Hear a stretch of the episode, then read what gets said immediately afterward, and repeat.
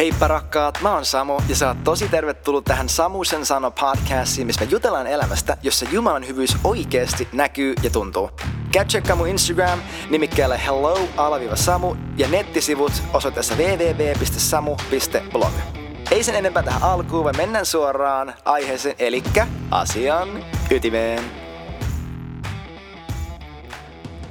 Tieteks, meillä on ihmeellinen, ihmeellinen Jumala kaikki mitä Jeesus tekee on kaunista. Kaikki mitä hän tekee on sataprosenttisen ihmeellistä. Niin kuin Raamattu sanoi englanniksi, että he is altogether lovely. Me ollaan ehkä aiemminkin puhuttu tästä, mutta vaan että hän on sataprosenttisen ihmeellinen. Ei 80, ei 90 pinnaa, ei 95 pinnaa, vaan Jeesus on täysin läpikotaisesti laidasta laitaan – inside out, top to bottom, hän on kaikin puolin täydellinen. Hän on täydellisen ihana. Ja mieti, että tämä on se, tämä on se sama Jeesus, joka kuoli sun puolesta.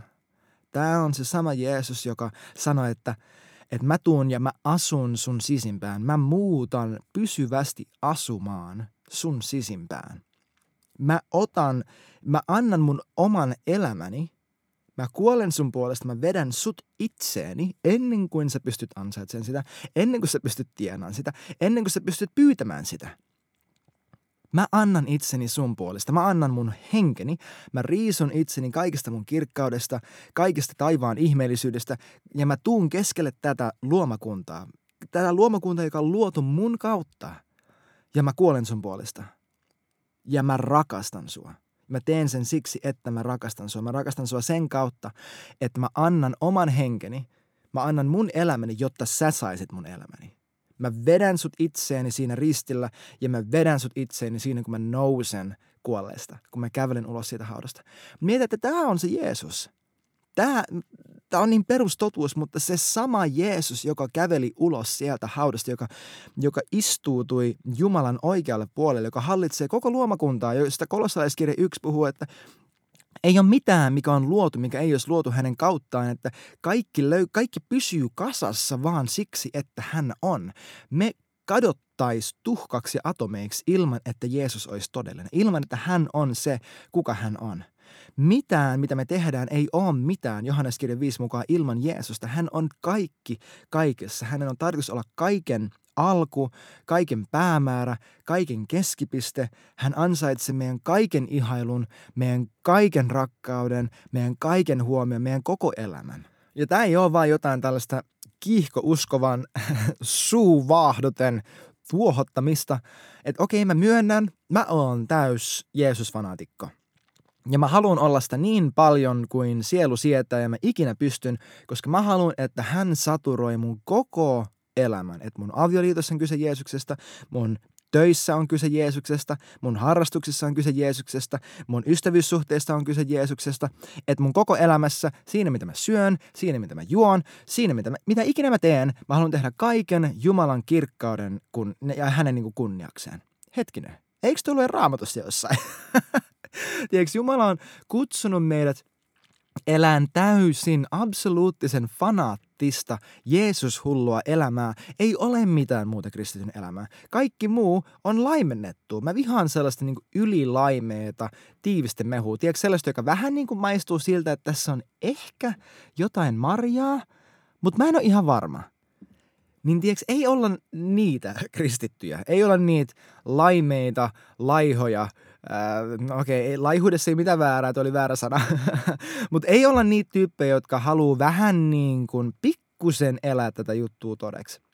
Ja tämä ei ole lakihenkisyyttä, vaan mä uskon, että tämä mitä mä koen, tämä on suora seuraamus siitä, että mä enenevissä määrin, mä näen Jeesuksen sellaisena kuin hän on, ja se saa aikaan musta sen, että mä muutun sen kaltaiseksi kuin hän on. Mä haluan, että kaikki se rakkaus, kaikki se voima, kaikki se armo, kaikki se läsnäolo, kaikki se viisaus, tiedätkö, kaikki se, mä vaan haluan, että kaikki sitä, mitä hän on, asuu mussa ja näkyy mussa ja toimii mun kautta ja vaikuttaa kaikkeen, mitä mä teen. Ja mä haluan antaa mun koko elämän, koska mieti, me me palvellaan ja me rakastetaan tällaista Jumalaa, joka sanoo, joka oikeasti, mitä hän kehtaa. Se sanoo näin, että jos sä annat mulle sun koko elämän, niin sä saat mun koko elämän. Tämä on se, millainen Jumala meillä on. Mieti, että sä voit antaa hänelle niin paljon kuin sä ikinä pystyt, ja se ei koskaan jätä sua kuivaksi. Koska Jumala on absoluuttisesti anteliain ihminen koko luoma kunnassa. Rakkaus ei kadehdi. Koska Jumala on rakkaus, hän ei kadehdi. Hän on antelias, hän on armollinen, hän on täydellinen kaikessa siinä, mitä hän tekee. Ja toi olikin aika hyvä aasinsilta tähän tämän päivän aiheeseen, eli rakkaus ei kadehdi. Mä haluan puhua kadehtimisesta ja kateellisuudesta mun omassa elämässä tähän alkuun, koska mä uskon, että tämä on meille kaikille, tämä on juttu, mihin me voidaan samaistua. Mun tapauksessa kateellisuus on näyttänyt siltä, että mä oon kadehtinut sitä, että missä pisteessä joku vaikka on heidän elämässään. Mä en hirveän helposti kate, olla kateellinen ihmisten tavaroista, että aa, miksi toi tyyppi ajelee Tesla Model 3 ja mä en, tai miksi tolla tyypillä on noin noi makeet Vansin kengät ja mulla ei. Jos sä haluat ostaa mulle Teslan tai Vansit, niin äh, olet hyvin tervetullut rakastamaan mua sillä tavalla, mutta uh, that's not the point. Mä en hirveän helposti ole kateellinen materiasta, mutta siitä, että jokin, joku ihminen saa kokemuksia tai joku ihminen pääsee toteuttamaan itseään. Mä oon ollut niistä asioista kateellinen. Se ennen näytti siltä, että mä olin kateellinen muiden äm, mainosohjaajien urasta. Siinä pisteessä, missä oli niiden urassa, siinä, että millaisen juttu ne pääsi tekemään, miten ne pääsi toteuttaa itseään. Mä, ja mä aina vertailin itseäni. Tiedätkö, kateellisuus tuottaa vertailua sun elämässä. Ja ver, vertailu taas tuottaa sitä, että sä katsot sun omaan napaan. Rakkaus ei koskaan katso omaan pieneen napaan ja sanoa, että minä, minä, minä, minä, minä. Miksi mulle käy näin? Miksi mulle ei koskaan tapahtu noin? Miksi mulla ei ole tuota juttua? Miksi noilla on ja mulla ei ole? Ja miksi mua ei koskaan ja kukaan ei kuitenkaan mua ikinä? Tiedätkö, rakkaus ei ole tällainen. Voisitko sä kuvitella, voiko sä kuvitella Jeesuksen tällä hetkellä taivassa silleen, että, että no miksi mä en saa enemmän huomioon? Miksi te ette, miksi te ette rakasta mua enemmän? Miksi sä rakastat sun koiraa enemmän kuin sä rakastat mua? Tämä ei ole yhtään reilu. Tiedätkö, ei Jeesus puhu tolla tavalla. Jeesus ei ole joku mustasukkainen huomion kipeä poikaystävä.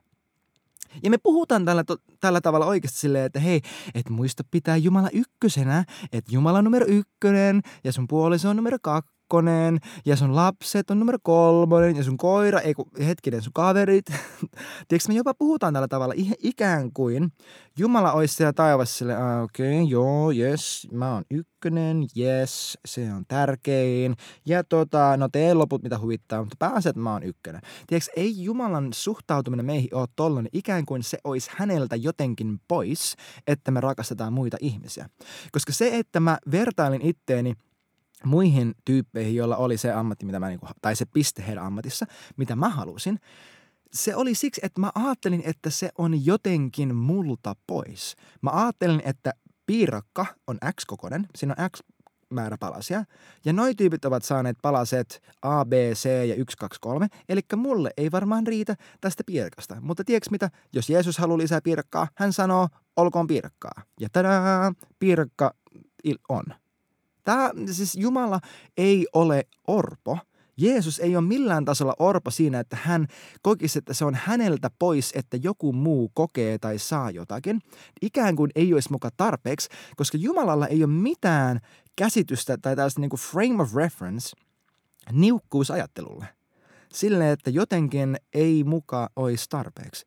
Se, että me puhutaan silleen, että ää, mutta kun ei, mulla ei ole tarpeeksi rahaa tohon, tai ää, mulla ei ole tarpeeksi aikaa tohon, tai ää, mulla ei ole tarpeeksi energiaa tohon. Mä ymmärrän, että ne on realiteetteja, mutta ne ei ole totuuksia. Koska Jumalalle noi asiat vaan ei päde. Jumalalla on aina tarpeeksi kaikkea, koska hän täyttää kaiken kaikessa, hän omistaa kaiken. Kaikki, mitä on ikinä luotu, kuuluu hänelle. Hän voisi millä sekunnilla tahansa omia kaiken tässä koko universumissa. Hän voi sormia napsauttamalla pelkän ajatuksen voimalla väkisin saada sut kumartaa häntä. Mieti sitä. Mutta hän ei tee sitä. Ja hän ei tee sitä, koska hän ei halua pelkkää kuuliaisuutta.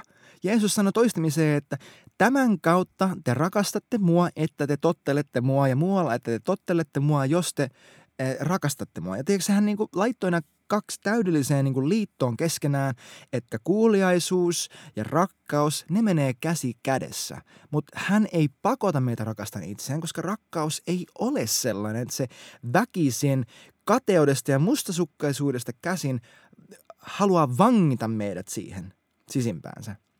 Jumala ei kadehdi. Hän ei ole se huomion kipeä narsisti, joka tahtoo, että kaikki pyörii hänen navan ympärillä. Tiedätkö, mä oon puhunut tästä esimerkistä mun mielestä aiemminkin, mutta mun poika 5V just alkoi harrastaa korista. Ja kun hän onnistuu siellä koripallossa ja hänelle taputetaan, että jes, tosi hieno, hienosti sait pallon koriin, niin onko se jotenkin multa pois, että mun poika saa huomioon? No ei tietenkään. Siis kuinka sairas mun pitäisi olla, että mä siinä vaiheessa nousisin, pistäisin käden ylös sille, että hei, sorry, mutta tota, ää, toi, ei ole, toi poika ei olisi mitään ilman mua. Tiedätkö? Mä itse asiassa opetin sitä heittämään tuota palloa. Itse asiassa se ei olisi noin pitkä, jos se olisi saanut multa noita geenejä. No itse asiassa se ei olisi ollut täällä harkoissa, jos mä en olisi tuonut sitä. Itse asiassa toi kori, se oli mun kori. Tiedätkö, ei Jumala ole tuolla. Me heitellään, heitellään juttuja, kun, niin kuin, että no älä silti ylpisty että muista pysyä silti nöyränä. Totta kai me pysytään nöyränä, totta kai me ei haluta olla ylpeitä, mutta me ei himmailla sitä, innostusta, sitä paloa, sitä menestymisen halua, mikä meillä meidän sisimmässä on siksi, että me pelättäis, että me ollaan jotenkin liikaa. Mä haluan nyt Jeesuksen nimessä julistaa sut vapaaksi siitä saatanallisesta valheesta, että sä olisit jotenkin liikaa, tai että sun pitäisi vähemmän rakastaa sun puolisoa, tai vähemmän rakastaa sun lapsia, tai vähemmän rakastaa sun kavereita siksi, että Jumala vaatii sulta enemmän rakkautta häntä itseään kohtaan. Tuo on saatanan valhe. Toi on suoraan helvetistä. Koska Jumala ei tarvi, että sä rakastat ketään muuta vähemmän. Hän tarvii, että sä vaan rakastat häntä. Koska tiedäks, hän tietää, että sä et pysty rakastamaan, sä et pysty rakastamaan kissaa, et koiraa, et korista, etkä futista todellisesti ilman, että sä rakastat Jumalaa. Ilman, että sä tiedostat hänen rakkauden, että sä koet sen intohimoisen palon, mikä hänellä on sua kohtaan. Mikään sun rakkauden ele ei ole mitään ilman häntä. Jeesus sanoi edelleenkin, Johannes 5, sä et pysty tekemään mitään ilman mua. Hän sanoi tolle, että ilman mua te ette voi tehdä mitään. Johannes 15, ää, viiniköynnös ja oksa. Tiedätkö, Jeesus sanoi, että pysykää mussa, niin te tuotatte hedelmää. Tiedätkö, jos sä leikkaat itsesi irti ja lähdet niin pinnistelle ja puristelle silleen, tuottamaan hedelmää, se ei tuota mitään hedelmää. Se ei tuota elämää. Se ei ole Jumalalta pois, että sä rakastat ketään muuta tai mitään muuta. Ikään kuin hänellä olisi joku joku järjestys, vaan itse asiassa tämä on se syvä totuus. Kun sä rakastat sun puolisoa, sun lapsia, sun ystäviä, sen kautta, että sä tiedostat Jumalan rakkauden sua kohtaan, sä rakastat sillä Jumalaa. Niin kuin Jeesus itse sanoi, että rakasta Jumalaa kaikella sillä, mitä sä oot, ja rakasta lähimmäistäsi niin kuin itseäsi. Hän itse sanoi jopa, että ja toinen on yhtä tärkeä kuin se ensimmäinen. Rakasta Jumalaa, rakasta ihmisiä. Sä et voi rakastaa Jumalaa rakastamatta ihmisiä, sä et voi rakastaa ihmisiä rakastamatta Jumalaa. Jumala tietää tämän. Se on täysin totta ja todellista, ja hän tiedostaa sen, ja hän ei jotenkin mittaile silleen, että no hei, anna mulle 51 prosenttia sun rakkaudesta, ja loput sitten sä saat antaa jonnekin muualle. Hän tietää, että, että hänen ainoastaan kuuluu ansaita 100 prosenttia sun rakkaudesta. Ja tiedätkö mitä, kun sä annat Jumalalle sun koko sydämen, sun kaiken rakkauden, sun kaiken ihailun, arva mitä se tekee kaikille muulle. Sä pystyt antamaan sun vaimolle sata pinnaa sun rakkaudesta, sä pystyt antamaan sun lapsille sata pinnaa sun rakkaudesta, sun seurakunnalle, kristityille, sun vihamiehille, kaikille. Jumalan rakkaus tulee yliluonnollisesti virtaan sun kautta, kun sä lakkaat säännöstelemästä lakaat säännöstelemästä rakkautta, ikään kuin se olisi joku, joku raja, rajallinen äm, luonnonvara – mitä sun, tiedätkö se niinku ration silleen, että okei, no hei, mä rakastan tämän verran tonne ja sit mun pitää vähän taas täyttää mun tankit tuolta näin ja sit mulla on taas näin paljon rakkautta. Jumalalla on niin paljon rakkautta. Jokaiseen tilanteeseen, ihan koko ajan ja rakkaus ei kadehdi. Hän ei ole huomion kipeä, joka vaatii, että hän on sun elämässä ykkönen.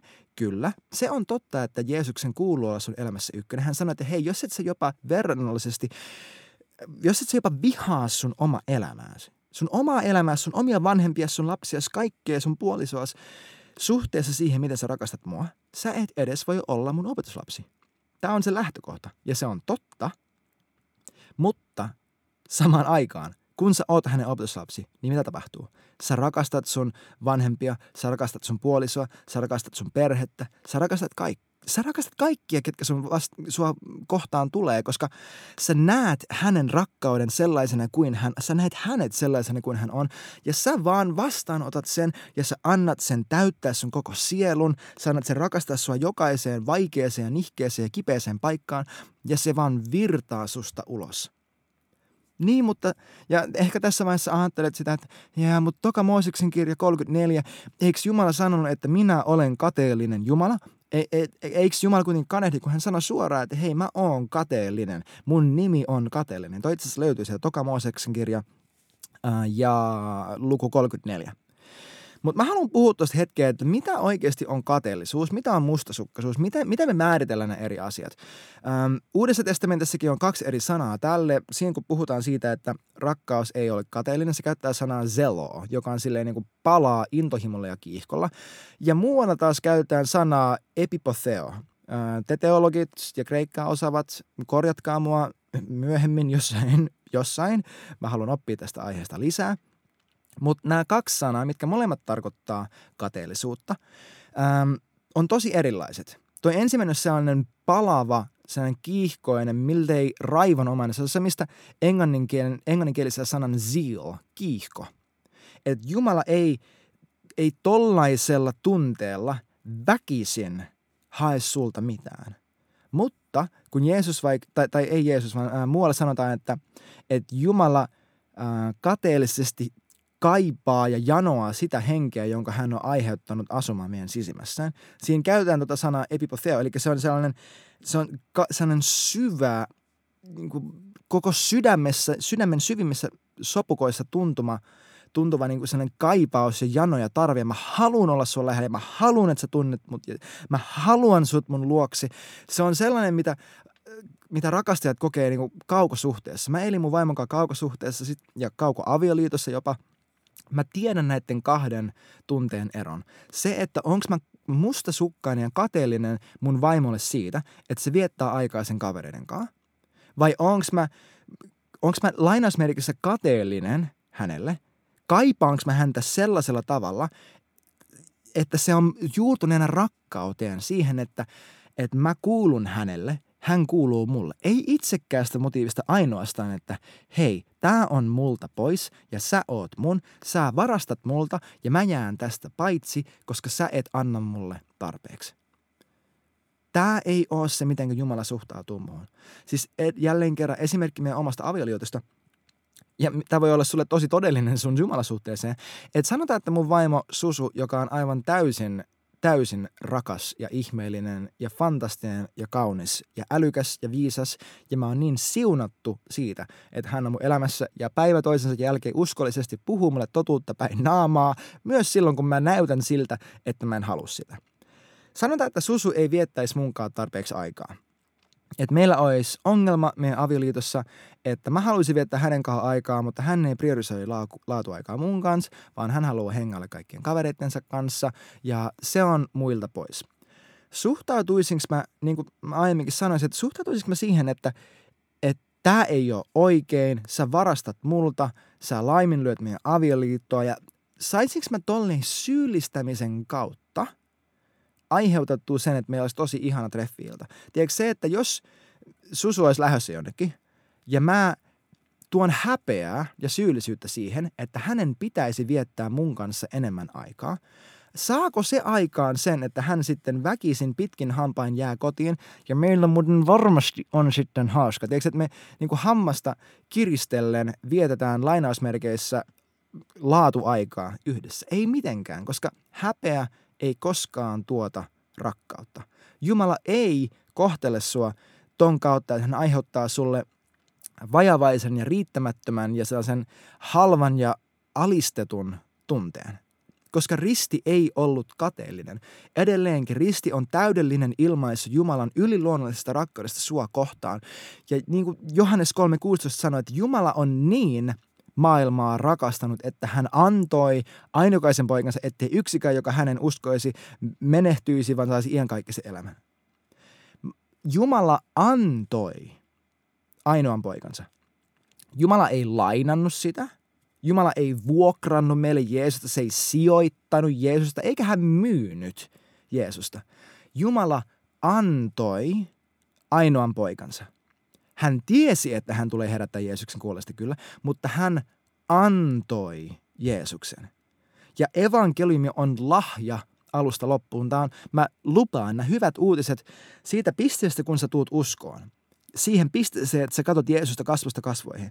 Tämä on lahja, tämä koko matka. Missään vaiheessa tätä Jumala ei tule suhtautuun suhun sellaisen vajavaisuuden, orpamentaliteetti, kateellisuuden kautta, että hän kadehtii sun huomioon ikään kuin se olisi häneltä jotenkin pois, vaan hän tahtoo, että sä tunnet hänet. Hän tahtoo, että sä annat hänelle kaiken sun huomion siksi, että se tuottaa sussa elämää.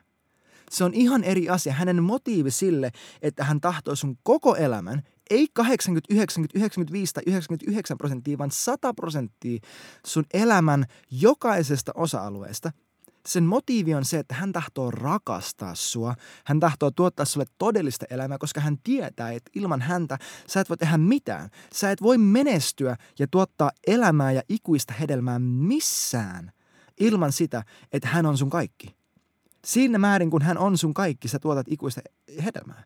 Ja mä uskon, että jokainen meistä tahtoo tuottaa tällaista hedelmää. Kukaan meistä ei ole sitten kuoleman niin kuin tuolla puolella, että jes, mä oon tosi ylpeä siitä, että mä tein itsekkäitä valintoja ja että mä pidättelin Jumalalta mahdollisimman paljon. Ja niin kuin nipin napin pääsin taivaaseen. Mä lupaan, kukaan meistä ei tule ajattelemaan tuolla tavalla. Mä, jokainen meistä tulee sanomaan, että mä, mä toivoisin, että mä olisin antanut vielä enemmän. Mä toivoisin, että mä olisin antanut ihan kaiken tuossa kohtaa, Jeesus, kun mä pidättelin sulta mun rakkautta siksi, että mä ajattelin, että se maksaa mulle jotenkin liikaa. Että mä, siinä, että mä luulin, että sä vaadit multa asioita, sen takia mä katkeroiduin sulle ja mä, mä kovetin ja mä viilensin mun sydämen sua kohtaan, koska mä ajattelin, että sä oot vaativa ja sä vaan haluut multa en aina vaan lisää asioita ja mä en nähnyt sun hyvyyttä, mä en nähnyt sitä, kuinka armollinen, kuinka täysin antelias sä oot ja kuinka ihmeellisesti sä mua rakastat. Mä toivoisin, että mä olisin antanut vielä enemmän, vielä enemmän. Kaikki, koko ajan, jokaisessa hetkessä, sata prosenttia Tämä on se, mitä Jeesuksen näkeminen tuottaa meissä. Hän on täysin ihmeellinen. Hän ei kadehdi koskaan. Rakkaus ei ole kateellinen. Ja sen myötä mä haluan sanoa, että sä et ole kateellinen. Sä et kadehdi. Jos sun elämässä on nyt kateellisuutta ja sitä, että sä kadehdit muita – Tee siitä parannus. Mutta sä teet siitä parannuksen rakkauden kautta siitä, että sä näet, kuinka, kuinka antelias Jumala on sua kohtaan, kuinka armollinen hän on sua kohtaan, kuinka yltäkylläisesti hän, rajattomasti hän rakastaa sua, kuinka täydellinen hänen suhtautuminen on sua kohtaan, se lempeys, se pitkämielisyys, kaikki mitä me ollaan käyty läpi.